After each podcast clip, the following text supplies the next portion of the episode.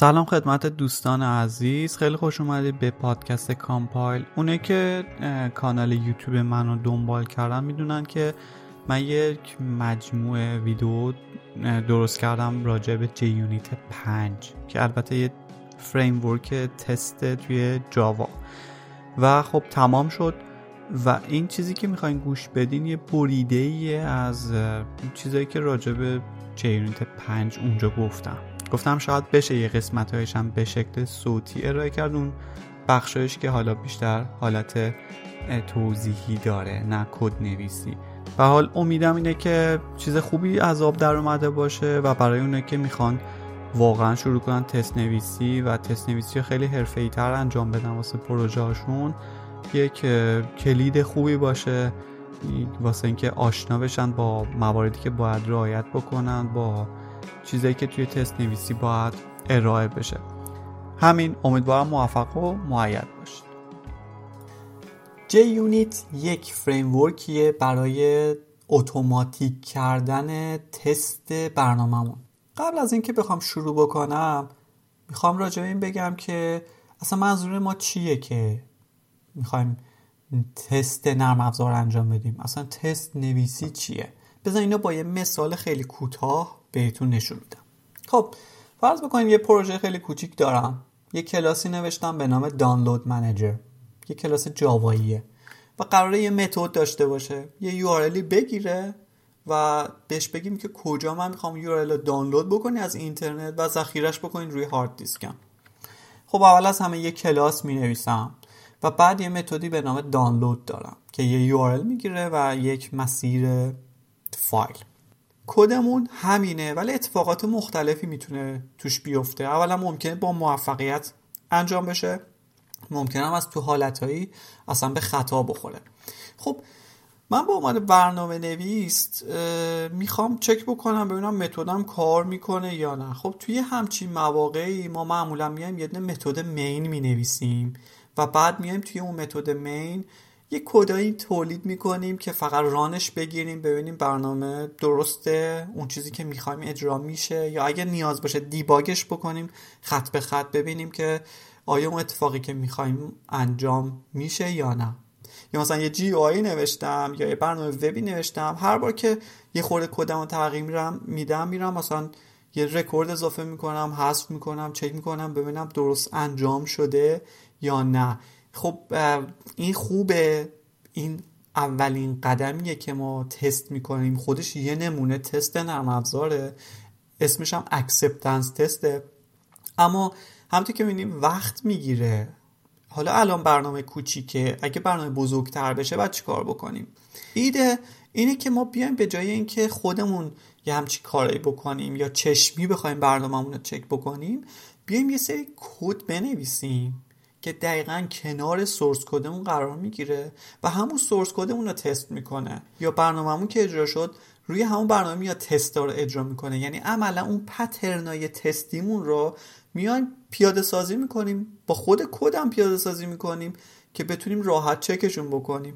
اینجوری که خیلی راحت تر و سریع تره یه بار این کار انجام میدیم دیگه خیالمون راحته. حالا که می‌خوام تست بنویسم چند تا سناریو رو تو ذهنم در نظر می‌گیرم. این متد دانلود من یا اینکه همه چیش با خوبی و خوشی تمام میشه. یعنی فایل واقعا ذخیره میشه و من باید چک بکنم که اون فایلی که ذخیره کردم واقعا وجود داره یا حتی می‌تونم چک بکنم که محتوایی هم داره یا نه. کارهای مختلفی می‌تونم بکنم.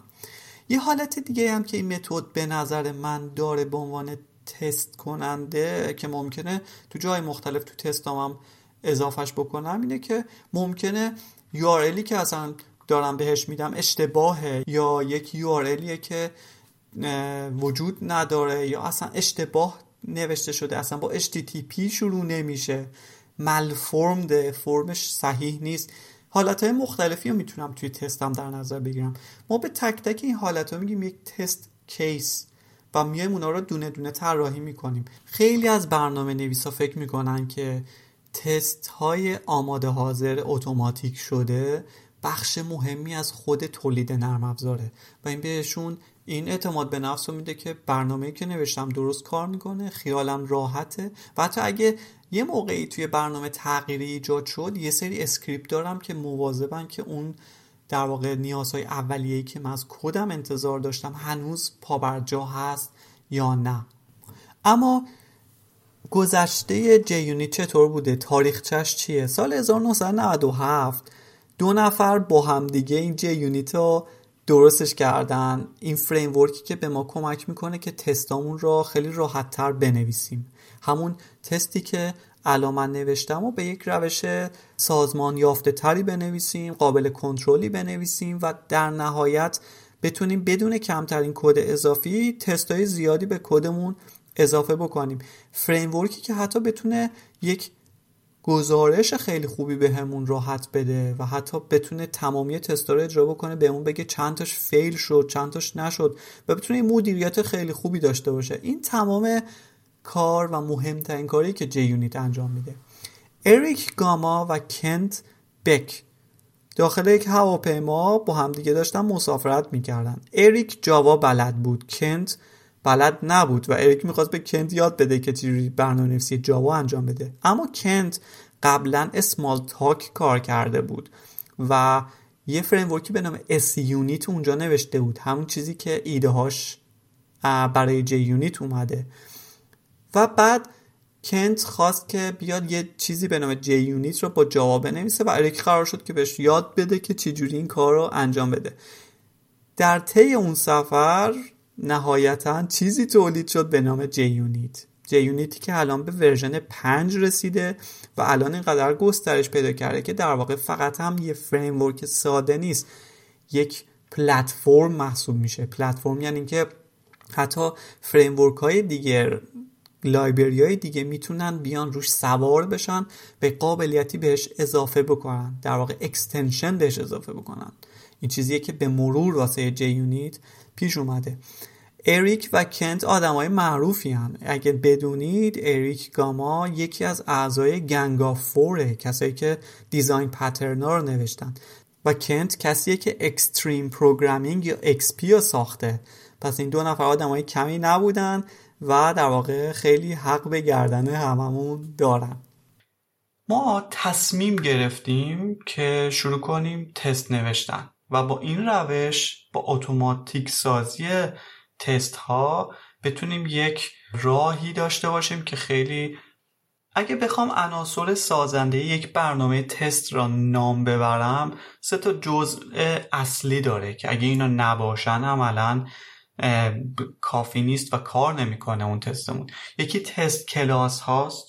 که خب این test class ها خودشون توسط پلتفرم JUnit ساخته میشن و از بین میرن و به خاطر همین پس یک life cycle ی دارن. ساختشون دست ما نیست و نیاز نیست که ما این کار بکنیم کاری که فریم انجام میده. داخل این test class ها یه سری test method داریم و داخل test method ها کار با ارزشی که شما باید انجام بدید عملیات assertion ه test class ها کارشون اینه که test case هایی که داریم ما گروه بندی و classify بکنن. به این دلیل که ممکنه test case هایی که ما داریم با همدیگه یک رابطه معناداری داشته باشن بر اساس لول تست. مثلا اگه unit test انجام می‌دید این test class می‌تونه به ازای هر unit ی که می‌خواین تست کنید باشه و بعد تک تک case ها یا test method ها داخلش قرار بگیره. پس یک روشیه برای این کار. توی لول های دیگه ممکنه به شیوه های دیگه ای انجام بشه. مثلا توی integration test شما می‌تونید وقتی که می‌خواین رابطه بین چند تا unit رو با هم دیگه تست بکنین واسه یک نامی قرار بدید و اون رو داخل یک تست کلاس قرار بدید. داخل متد ما یه سری کارا انجام میدیم. مثل اینکه یک عملیاتی انجام میدیم مثل همون که بیایم متد لود RSS رو صدا کنیم. این خودش یه اکشنی که ما انجام میدیم. اما بعد از اون ما با یه روشی باید بتونیم انتظاراتمون از خروجی متد را متوجه بشیم و بعدم یه جوری به framework مون بفهمونیم که framework این انتظاری که من داشتم برآورده نشده یا شده که اون بتونه بعدا مدیریت گزارش ها رو بر بگیره مدیریت خطا نشون دادن ها رو به عهده بگیره و اینا رو بسپاریم به اون. این قسمتی که ما باید با assertion انجام بدیم.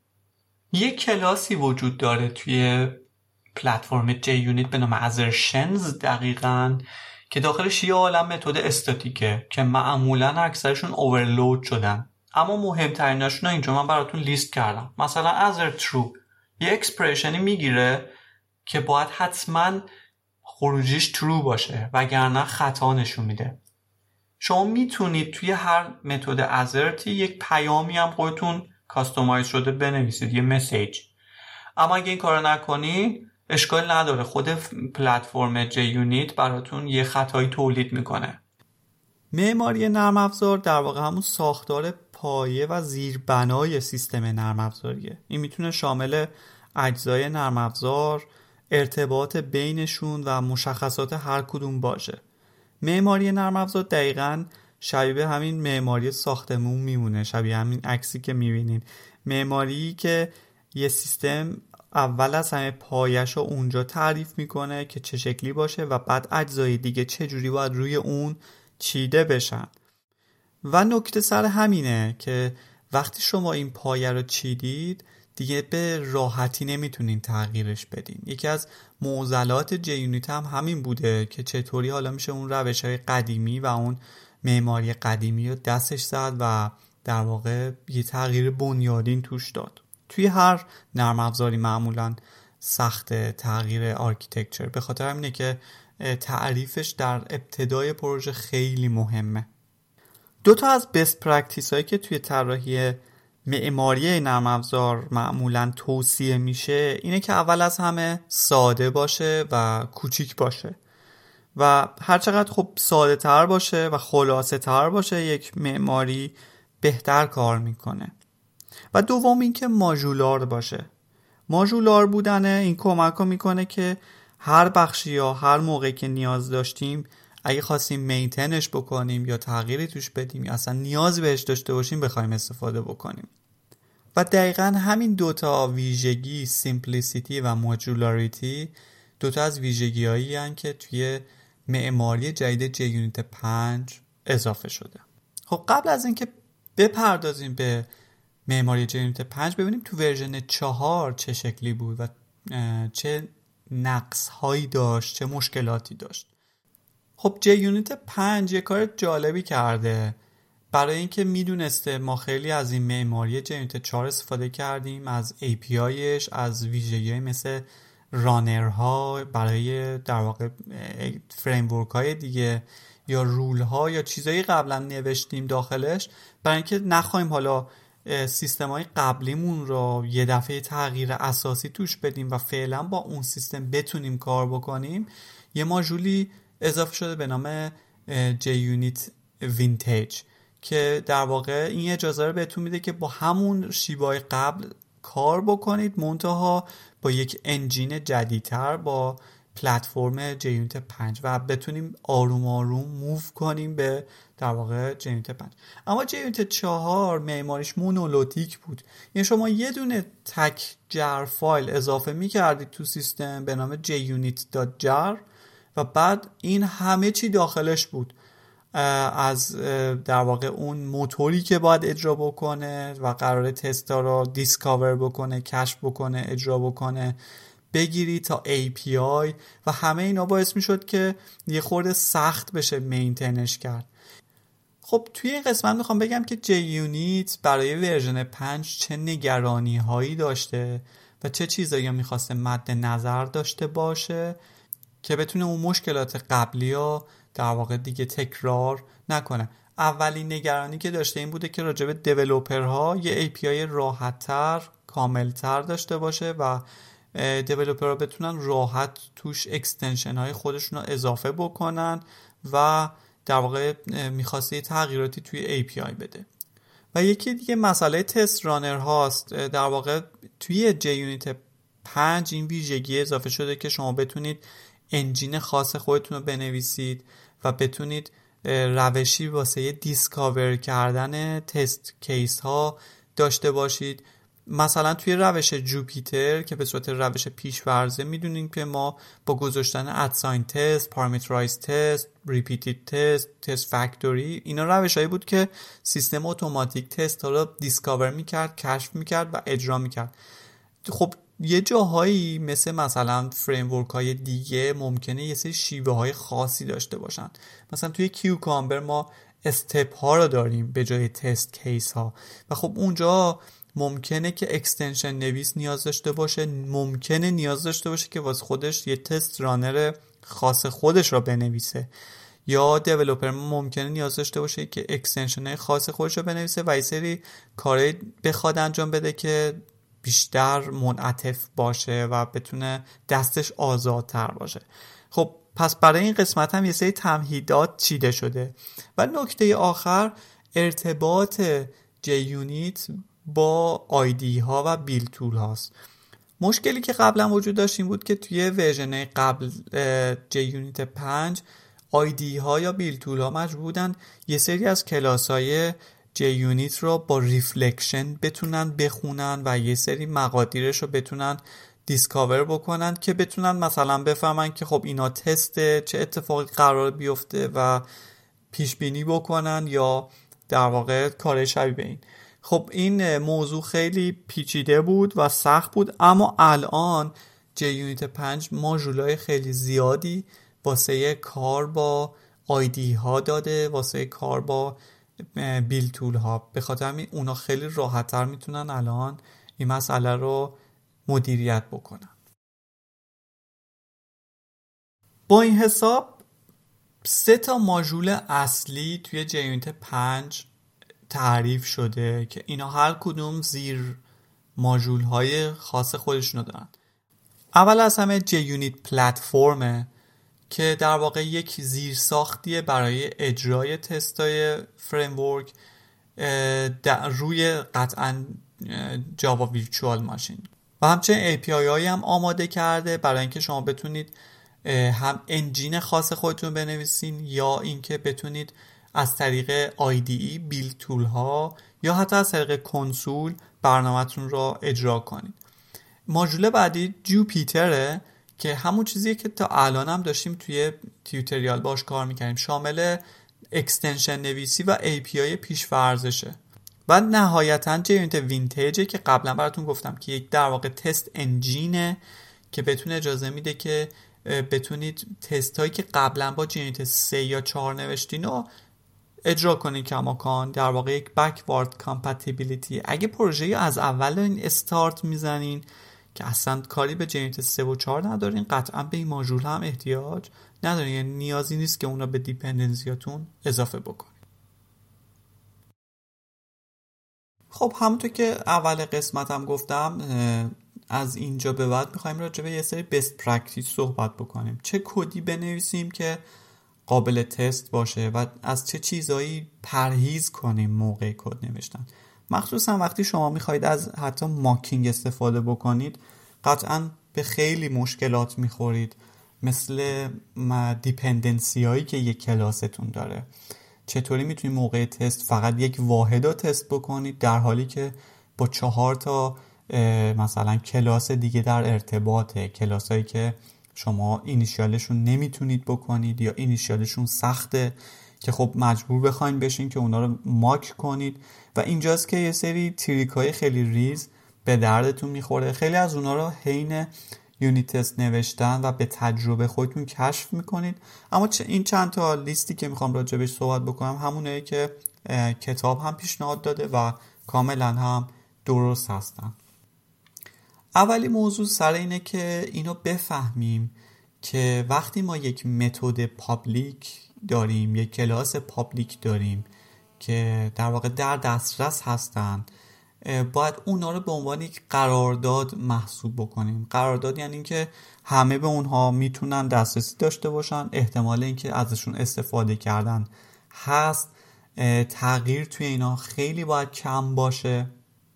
حالا تولزایی مثل آیدی ها خودشون به محض اینکه چیزی رو رینیم می‌کنید سیگنیچرش رو عوض می‌کنید بهتون کمک می‌کنن که تا حدود زیادی قسمت هایی که ازش استفاده شده رو هم تصحیح کنه. اما خب این صد درصد نیست. یه موقعی شما چند تا پارامتر می‌خواین به مثلا متدتون اضافه بکنین.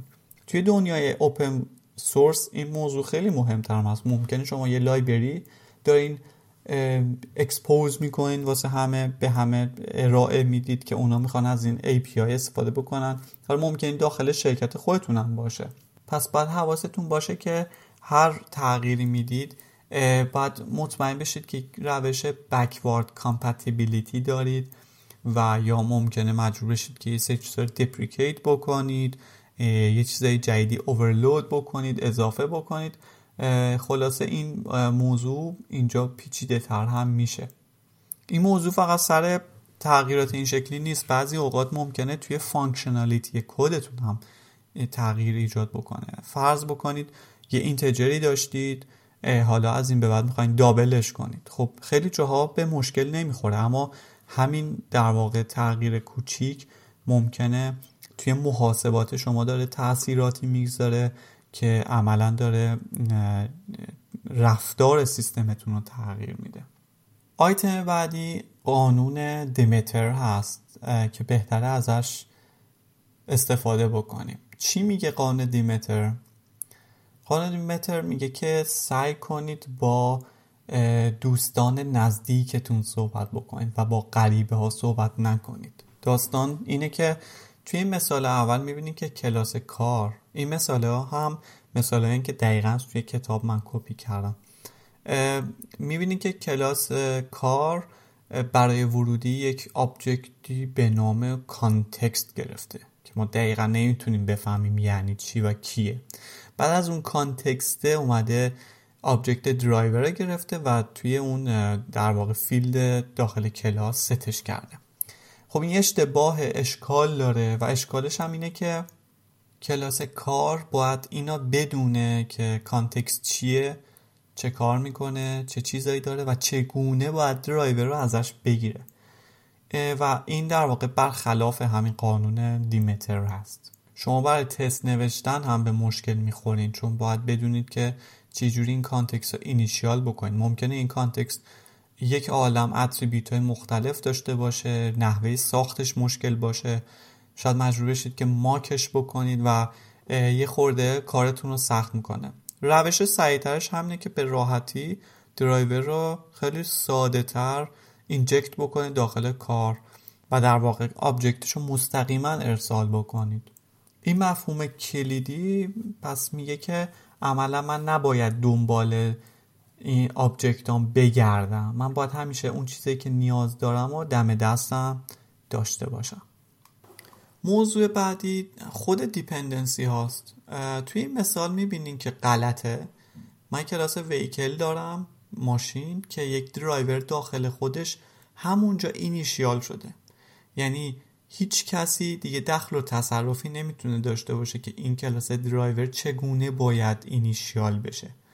و بعد اومدیم تازه یه دونه مثلا boolean گرفتیم و داخل اون درایور به عنوان یک attribute اونا ستش کردیم. روش صحیح تر اینه که بیایم کل اون object driver را به عنوان یک dependency اضافه بکنیم. چیزی که بهش dependency injection هم میگیم دیگه.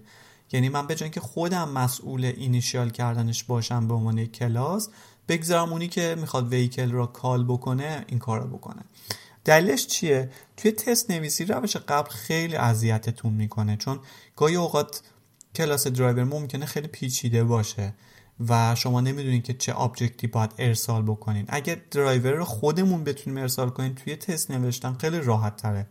درایور رو به اون شکلی که می‌خوایم تست بشه براش مهیا می‌کنیم. یا حتی توی شرایط پیچیده تر می‌تونیم درایور رو در کل بیایم mock کنیم و یک object mock ارسال بکنیم. یک آبجکت تقلیدی و تستی ولی توی روش قبل این flexibility ازمون گرفته شده بود و این انعطاف پذیری وجود نداشت. آیتم بعدی میگه که constructor هامون را بیایم ساده نگه داریم. توی این مثال می‌بینید که یک bad practice ی که اتفاق افتاده اینه که به محض اینکه این کار new شده state max speed مون رو 180 ست شده. یعنی که پیش فرض 180 هست و این روش خوبی نیست. چون که به محض initial شدن کلاس بهتره که state ها تغییری نکنن چون که دارن عملا رفتار رو تغییر میدن. روش بهترش اینه که ما بیایم هر موقع که نیاز بود state هامون رو تغییر بدیم و به یک حالت دیگه ای ببریم. این شکلی می‌تونیم کد بهتری داشته باشیم و قابل نگهداری باشه. و توی تست به مشکل خاصی هم نخوریم. آیتم بعدی راجع به این صحبت می‌کنه که از dependency hidden جلوگیری بکنیم و همچنین از global state ها. یعنی چی؟ توی مثال می‌بینید که یک کلاس به نام reservation وجود داره. یه متدی داخلش هست به نام make reservation. و داخلش از یک object ی که نمی‌دونیم از کجا سر در آورده به نام manager استفاده شده و database ها اونجا init کردیم. این manager عملا اینجا یک global state یک final static مثلا. همونی که قراره که با database ارتباط برقرار کنه. این روش خوبی نیست. ما داخل یک کلاسمون اومدیم یک متدی نوشتیم و داخل اون اومدیم database رو init کردیم. در صورتی که یک کلاسی مثل reservation که در واقع یک یک قسمتی از logic برنامه داره بر عهده می‌گیره کارشو نباید مستقیما با یک object static سر و کله بزنه و خودش مثلا یه database رو init بکنه. این خیلی می‌تونه کار سخت بکنه هم برای تست نویسی و کلا هم یک bad practice محسوب میشه. راه بهترش این بود که خود کلاس reservation یک object ی از کلاس مثلا DB manager یا manager رو به عنوان ورودی بگیره به عنوان یک dependency و جایی که ما می‌خوایم make reservation انجام بدیم خودمون یک DB manager مثلا بسازیم init ش بکنیم و بعد اون در واقع instance ش رو pass بدیم به کلاس reservation یا make reservation این شکلی می‌دونیم که مسئولیت کار با database ها از کلاس داخلیمون برداشتیم و سپردیم به جایی که مطمئنیم که چجوری میشه اونو کنترلش کرد. آیتم بعدی میگه تا جایی که میشه از polymorphism استفاده بکنیم به جای condition ها. مثلا توی مثال می‌بینیم که یه کلاسی به نام document printer هست. بعد بر اساس اینکه توی متدی به نام print document بر اساس اینکه type document چیه یک متدی نوشته شده. مثلا اگه Word متد print Word document رو call کن. اگه پی دی اف پرینت پی دی اف رو call کن. این روش خوبی نیست چون که تست نویسی رو هم سخت می‌کنه. هر کدوم از این پرینت ها ممکنه رفتار خیلی پیچیده تری داشته باشن روش پیچیده تری داشته باشن و شما اینجا این حق رو دارین که یه سری از این متدها رو کامل بیاین private تعریف بکنید و این test case نویسی ها کلا سختتر می‌کنه. کدمون سختتره واسه تست واسه نگهداری و هر وقت که شما بخواین یه تایپ جدیدی اضافه بکنید مثلا فرض بکنید فردا می‌خواین بیاین ایپاپ اضافه بکنید یا هر چیزی بعد یه case جدیدتر بیاین اینجا اضافه بکنید و حواستون به این موضوع باشه. اما polymorphism یعنی که ما بیایم یک کلاس abstract بگیریم به نام مثلا document و بعد بیایم مثلا یک subclass واسش در نظر بگیریم واسه هر کدوم از Word PDF text یا هر چیزی. روش natural تر و طبیعی تریه و خیلی راحت می‌تونین هر چقدر دوست داشتین subclass اضافه بکنید و بر اساس شرایط مختلف اون document مورد نظر رو هر کی خواست new بکنه اون subclass رو و بعد متد print document ش رو صدا بزنه. اینطوری می‌تونیم برای تک تک واحد ها هم تست متناسب بنویسید و بعد مطمئن بشید که bug ی هم اتفاق نمیافته. هر چقدر component های کوچیک داشته باشیم در واقع complexity کمتری داریم و بعد تست راحت تری می‌تونیم داشته باشیم. TDD یا Test Driven Development که قبلا توی کانال یوتیوب هم راجبش صحبت کردم و می‌تونید دو تا ویدیو راجبش ببینید. روشیه که میگی که ما به جای اینکه کدمون رو شروع کنیم نوشتن از کد بیسمون و بعد بیایم واسش تست طراحی بکنیم و test case بنویسیم بیایم اول از همه از test case ها شروع کنیم. یعنی کدمون رو از داخل JUnit به طور مثال شروع بکنیم. بیایم بگیم که برنامه چه تست هایی داره. خب قاعدتا وقتی که اون تست رو در اولین مرحله اجرا بکنید ممکنه کار نکنن چون کلاسی وجود نداره متدی وجود نداره یا متد خالی هستن چیزی توشون نوشته نشده. این در واقع استیجیه که ما فیل میشه تستامون. و بعد از اون ما باید سعی کنیم پیاده سازی رو انجام بدیم. پیاده سازی تا جایی انجام میدیم که در واقع اون تستی که در واقع فیل شده پاس بشه. و به محض اینکه خب تستمون گرین شد سبز شد و پاس شد به قول معروف میایم کدمون رو شروع می‌کنیم refactor کردن در صورتی که refactoring احتیاج داشته باشه. و دوباره تست می‌کنیم ببینیم بعد از refactor okay ه یا نه. اگه دوباره مثلا fail شده بود تصحیحش می‌کنیم. همین روند واسه نوشتن کل source پروژه‌مون انجام میدیم. استراتژی بعدی که استفاده میشه که در واقع از قدرت تست نویسی نشأت می‌گیره و از اون سمت میاد بحث Behavior Driven Development یا BDD هست که خب راجبه اون هم داخل کانال یوتیوب ویدیو من قبلا آپلود کردم. BDD میگه که در واقع توی لایه مثل acceptance که لایه بالاتری هست ما خیلی اوقات اشکالی که پیش میاد اینه که چیزی طراحی می‌کنیم و تحویل میدیم که با اون چیزی که اصلا درخواست شده یکی نیست. و به خاطر همین باید بیایم تمرکزمون رو بذاریم روی رفتار سیستم. این شکلی که رفتار سیستم رو باید بیایم به یک شکل ساده و به صورت متنی یه جا توضیح بدیم. ولی این متن صرفا یه متن معمولی نیست. این متن می‌تونه توسط در واقع فریم هایی خونده بشن تبدیل به در واقع یک تست کیس بشن تست سناریو بشن و یه سری کد روشون اجرا بشه. مثلا من اگه بخوام رفتار سیستم رو توضیح بدم که مثلا فرض این سیستم بانکیه می‌تونم بگم که فرض بکن گیون اگر داشته باشم 100 دلار توی اکانتم وقتی که 20 دلار ازش درخواست کنم بعد 20 دلار واقعا ازش کم شده. خب اینو من می‌خونم به عنوان کسی که تکنیکال نیست می‌فهمم که داره سیستم چه کار می‌کنه و از طرفی من میام پشت این متن برای تک تک این مراحل و step ها میام کد می نویسم و دقیقا توی کد ها میام اکشن هام رو انجام میدم و توی قسمت then assertion هام رو انجام میدم. یعنی این شکلی قشنگ می‌تونم بفهمم که آیا اون چیزی که ادعا کردیم صحیح هست یا نه. و این نکته اینه که توی behavior driven development ما این روش رو معمولا سعی می‌کنیم black box انجام بدیم. و ما با سعی می‌کنیم طوری ننویسیم که کد رو می‌شناسیم یا توی لول خیلی پایینی این کار رو نمی کنیم حالا این مثال ساده است ولی خیلی جاها ما مثالمون رو می‌خوایم طوری بزنیم که شاید مجبور بشیم برای اجرای تست ها UI تست انجام بدیم. یعنی UI مون رو اجرا بکنیم یا API رستمون رو کال بکنیم تا ببینیم خروجیش با اون چیزی که مد نظرمونه یکی هست یا نه.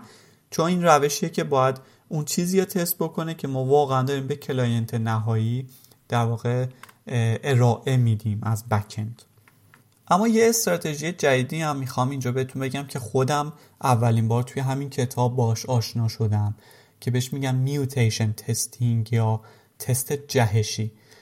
ایده ای که این روش داره خیلی جالبه که قطعا خودتون می‌تونید بیشتر برید بخونید. منم خودم تا حالا باش کار نکردم. در همین حد که خوندم خیلی جذاب به نظر اومد. ایده اصلی اینه که میگه اگه شما یک کاورج خیلی بالایی داشته باشین همونطور که گفتیم دلیل بر این نمیشه که واقعا برنامهتون خیلی خوب کار می‌کنه. شاید واقعا کاورج که داریم یه خورده فیک باشه خب تنها روشش چیه؟ روشش نه که ما بیایم چه می‌دونم دستی چشمی لاگ کنیم همه چی و ازرشنا رو حذف کنیم و یه نفر بیاد بشینه نگاه کنه ببینه تست کیس ها به درستی اجرا شدن صحیحن و ازرشن ها رو خودش چشمی انجام بده به خودی ولی خب روش خیلی در واقع بدیه و طول می‌کشه. میوتیشن تست میگه که من میام یه کاری می‌کنم. برای اینکه مطمئن بشم برنامت تا حد خیلی زیادی درست نوشته شده میام به عنوان یک تولز میام برنامه رو که تست می‌کنم خروجیش نگاه می‌کنم. تمام ازرشنا رو و تمام تست کیس رو. بعد میام بایت کدای برنامه رو یا حالا بسته به نوع زبانی که دارین قسمتی از کدتون رو میوتیت می‌کنم جهش میدم توش یه تغییراتی میدم. مثلا اگه اومده باشی یه جا گفته باشی if a بزرگتر از ده میام خودم مخصوصا چند تا version ازش درست می‌کنم. میگم مثلا if a کوچکتر از ده. byte code خودم دستی تغییر میدم. یعنی اینو یک tools ی انجام میده روی کدتون. یا چند تا حالت دیگه در نظر می‌گیرم. و بعد بر اساس اون mutant program هایی که ایجاد کردم اون برنامه های جهشی که ایجاد کردم یک دور تست ها رو روی اون انجام میدم. بعد اگر دیدم که تستات داره اونا رو کچ می‌کنه به مشکل می‌خورن شروع می‌کنم اون جهش ها رو کیل کردن میکشمشون. ولی اگه جهشی تونستم پیدا بکنم که از زیر تمامی اون ازرشنا و تستات در رفت این یعنی یه اشکالی تو برنامه وجود داره و تستا درست انجام نشده یا اون در واقع quality لازم رو نداشته. من پس میام compare می‌کنم خروجی تمامی برنامه جهشی و با, همون برنامه actual ی که دارم. توی جای framework ی هست که من یه نگاهی بهش انداختم به نام pitest.org که اون رو می‌تونید اضافهش بکنید. می‌تونید اضافهش بکنید به life cycle test تون و ازش بخواید که در واقع این اقدامات رو براتون انجام بده. خیلی به نظر جالب و نویی هم میاد. mutation testing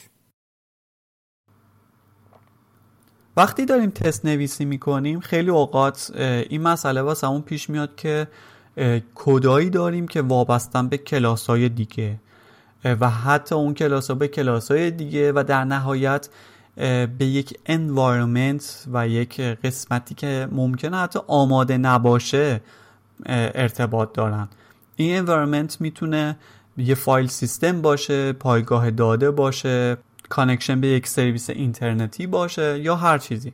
پس دو تا حالت پیش میاد یا اون environment سخت config ش یا اینکه هزینه بره یا اینکه وقت گیره یا اینکه اصلا همونطور که گفتم آماده نیست. یعنی یه تیم دیگه داره روی یک موضوعی کار می‌کنه فعلا یه interface هایی طراحی کرده ولی پیاده سازی ندارند. و خب شما مجبورید که قسمت خودتون و کد خودتون رو بنویسین. حالا تو این موقعیت چه شکلی میشه کدتون رو تست کرد؟ شما می‌تونید برای این قسمت هایی که وجود ندارن برای این حلقه های گم شده یا قسمت هایی که خب سخت config کردنشون بیان یک سری رفتار fake ایجاد بکنید که فقط بتونید اون بخشی که مد نظرتونه واسه تست را آزمایش بکنید. کاری هم ممکنه به اون قسمتی که وجود نداره یا config ش پیچیده تره نداشته باشین. استراتژی که این وسط وجود داره یکیشون stubbing و یکیشون استفاده از mock objects هاست یا بهشون mocks هم میگن. توی این قسمت می‌خوام راجع به این دوتا موضوع بحث بکنم. خب راجع به استاب ها یا استابینگ وقتی ما در واقع یک استاب می نویسیم این یعنی که داریم یک رفتار از قبل تعیین شده یا از ابتدا فقط واسه پروژه تستمون آماده می کنیم این کد استاب در واقع که بیرون از خود همون کلاس تستمون نوشته شده اما تو پروژه تستمون هست یک رفتار همیشه ثابتی داره. حالا مهم نیست که چند بار اون استاب ایجاد میشه حذف میشه. همیشه یک شکل کار می‌کنه. در واقع استاب ها کلاس هایی هستن که ما برای یک رفتار پیشفرزی که وجود نداره به صورت فیک پیاده سازی می‌کنیم. روشش هم توی تستمون اینجوریه که وقتی یک متد تست رو ایجاد می‌کنیم اون استاب رو اینیشیال می‌کنیم تستمون رو اجرا می‌کنیم و ازرشن هامون رو بررسی می‌کنیم. پس استاب یک تکه کدیه که در زمان اجرا به جای اون کد اصلی که باید استفاده بشه و استفاده شده توی پیاده سازی می‌تونه جایگزین بشه. که معمولا این رفتار می‌تونه پیچیده باشه و برای اینه که بتونیم توی در واقع تستمون یک رفتار ساده تر داشته باشیم و در واقع نیازی هم به چک کردن اون رفتار پیچیده نداریم. چون خیلی اوقات اصلا ممکنه در دسترس ما نیست. یا جای دیگه ای نوشته شده. ماک ها خیلی خب شبیه به استابه ولی تفاوتش اینه که به درد اونجایی می‌خوره که یک قسمتی از کد logic ی که داریم می‌نویسیم قراره به صورت مستقل از بقیه test case ها و کد ها اجرا بشه. یعنی دیدید که توی stub ها ما یک رفتاری رو ست کردیم یک پیاده سازی نوشتیم به شکل fake ولی اون به صورت fix بود دیگه. همه جا ست شده بود. نمی‌تونستیم بگیم که توی این متد test case این شکلی رفتار بکنه توی اون یکی متد این شکلی رفتار بکنه. پس عالی نیست واسه همه حالت هایی که تو ذهنمون داریم. mock object ها باید طوری نوشته بشن که هیچ side effect یا اثر جانبی برای بقیه قسمت ها نداشته باشن و اون object mock ی که ساخته میشه یک جورایی می‌تونه حالت یک بار مصرف پیدا بکنه. برخلاف اونجایی که ما می اومدیم stub ها رو یک بار initial می‌کردیم و تستمون رو run می‌کردیم و ازشونمون رو چک می‌کردیم. ما بعد از initial کردن mock ها نیاز داریم که انتظاراتمون از اون mock object هم بیان کنیم. مثلا توی مثال قبلی ممکنه ما بخوایم بگیم که توی شرایط مختلف من می‌خوام که اون URL connection ه فقط رشته it works رو بر نگردونه توی حالتهایی می‌خوام متغیر باشه رشته های مختلفی برگردونه. توی این شرایط اینو برگردونه. توی اون شرایط اصلا status 404 برگردونه.